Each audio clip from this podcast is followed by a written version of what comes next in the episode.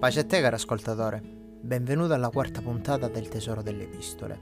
Sicuramente in queste poche puntate avrei avuto modo di ascoltare un cambio di qualità audio.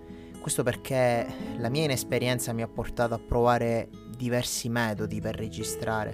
Per questo se sei un esperto in materia ti chiedo di aiutarmi. Ti basti pensare che come filtro antipop sto usando un calzino.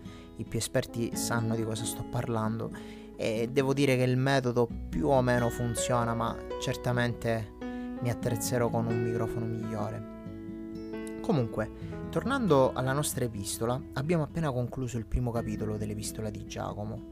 Un capitolo che comunque fa da sommario a tutti quegli argomenti che andranno trattati eh, lungo i prossimi capitoli. Argomenti che comunque avremo modo di snocciolare ancora meglio.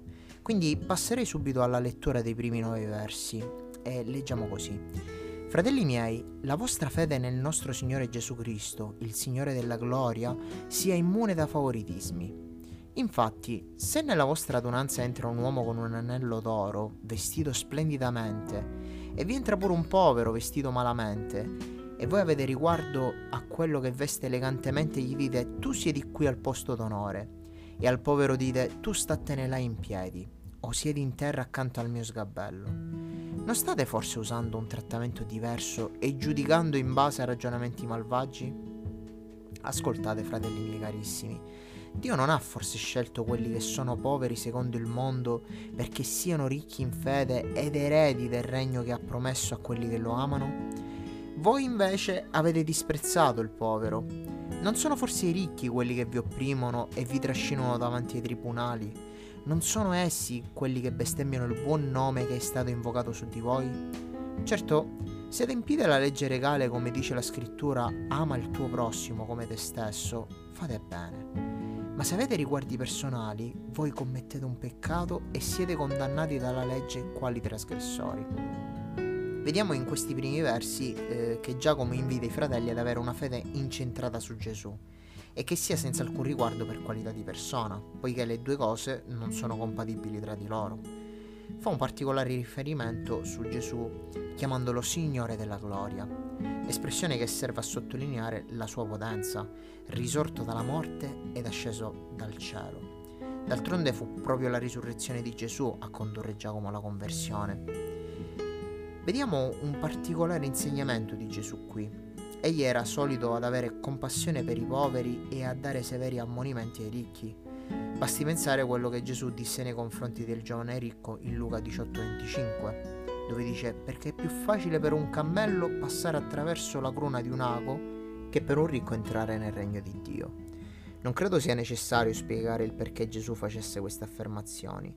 Se hai ascoltato le puntate precedenti, sai già di cosa parlo.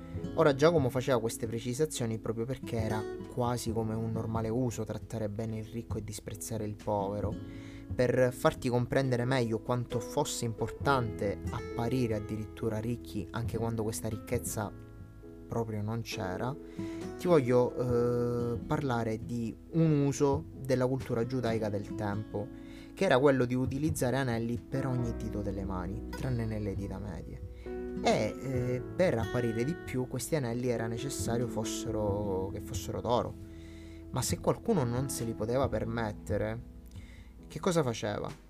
Andava a noleggiare degli anelli per un tempo prestabilito in maniera tale che potesse farsi vedere con gli anelli d'oro. In questo modo poteva ostentare una ricchezza che magari non c'era, proprio per avere comunque un trattamento migliore nelle sinagoghe e nelle sale riunioni del primo secolo, infatti, la maggior parte dell'assemblea sedeva proprio a terra con le gambe incrociate o al massimo stava in piedi. I posti a sedere veri e propri erano pochissimi ed erano proprio quelli che i farisei cercavano sempre di accaparrarsi. Ti faccio queste precisazioni perché ci aiutano a comprendere che l'ipocrisia è sempre stata una gran protagonista nel cuore dell'uomo ma noi in quanto cristiani siamo chiamati a non fare nessun posto ad essa dentro il nostro cuore. Il cuore, il cuore del ricco è molto duro e difficilmente si piega alla volontà di Dio. Questo non vuol dire che una persona ricca non possa convertirsi e servire Dio con umiltà, ma piuttosto significa che è una cosa comunque molto più difficile. Il povero si creerà meno problemi a lasciare ogni cosa per servire Dio e abbraccerà molto più facilmente l'idea di vivere in semplicità per abbracciare un domani grandi ricchezze in cielo. Capiremo molto bene eh, il problema del denaro e delle ricchezze leggendo insieme eh, alcuni versi contenuti in primo Timoteo al capitolo 6, dal verso 6 al verso 10. E leggiamo così. La pietà con animo contento del proprio stato è un grande guadagno Infatti non abbiamo portato nulla nel mondo e neppure possiamo portarne via nulla. Ma avendo di che nutrirci e di che coprirci, saremo di questo contenti.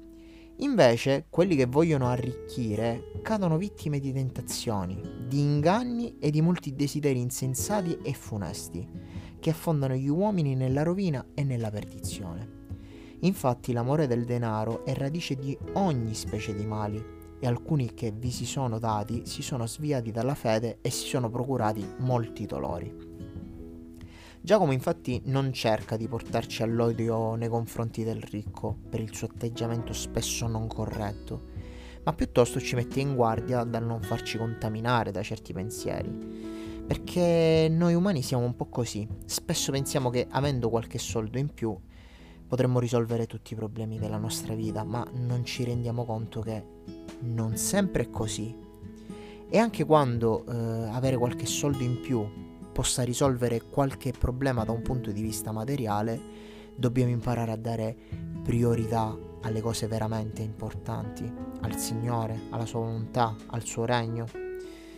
Giacomo quindi ci esorta ad amare senza badare allo status sociale delle persone, insegnamento lasciato da Gesù che rappresenta il fulcro del Nuovo Testamento Viene così condannato il peccato della parzialità, poiché esso ci rende trasgressori. Letteralmente significa coloro che passano sopra, in questo caso sopra della legge di Dio. Proseguiamo la lettura dal verso 10 al 13. Chiunque infatti osserva tutta la legge, ma la trasgredisce in un punto solo, si rende colpevole su tutti i punti. Poiché colui che ha detto non commettere adulterio ha detto anche non uccidere. Quindi se tu commetti adulterio ma uccidi, sei trasgressore della legge. Parlate e agite come persone che devono essere giudicate secondo la legge di libertà, perché il giudizio è senza misericordia contro chi non ha usato misericordia. La misericordia invece trionfa sul giudizio. Guardando alla legge tutti possiamo arrivare a pensare che eh, siano una serie di regole non legate l'una all'altra. In realtà la legge di Dio è un unico nucleo che si riassume in Matteo al capitolo 22 dai versi 37 al 40 e sta scritto Gesù gli disse ama il Signore Dio tuo con tutto il tuo cuore, con tutta la tua anima e con tutta la tua mente. Questo è il grande e il primo comandamento. Il secondo simile a questo è ama il tuo prossimo come te stesso. Da questi due comandamenti dipendono tutta la legge e i profeti. Quindi, sebbene i peccati possiamo suddividerli in ordine di gravità, ogni peccato comunque rompe l'unione di questo nucleo, che è la legge di Dio. A riguardo ho trovato in un commentario un bellissimo esempio che rende l'idea. Pensa ad una lastra di vetro che viene colpita con un martello in un singolo punto. È stato colpito in un singolo punto, però ad andare in frantumi sarà tutta l'intera lastra. Quanto al verso 12 sappiamo bene che la misericordia di Dio eh, è stata grande nei nostri confronti. Questo significa che per come ci è stata fatta misericordia, anche noi dobbiamo usare misericordia nei confronti di chi sbaglia, no? nei nostri riguardi, anche quando quest'ultimo non riconoscerà il suo sbaglio o quando l'intento è stato solo quello di ferirci. Quindi come non citare in questo caso Romani al capitolo 5 dal verso 8 al 9. Dio invece mostra il proprio amore per noi in questo, che mentre eravamo ancora peccatori, Cristo è morto per noi. Tanto più dunque, essendo ora giustificati per il suo sangue, saremo per mezzo di lui salvati dall'ira. Ovviamente questo significa che se non facciamo misericordia, allora la misericordia non vincerà sul giudizio, lasciandoci nel peccato e come detto già precedentemente, il peccato genera solo e soltanto la morte.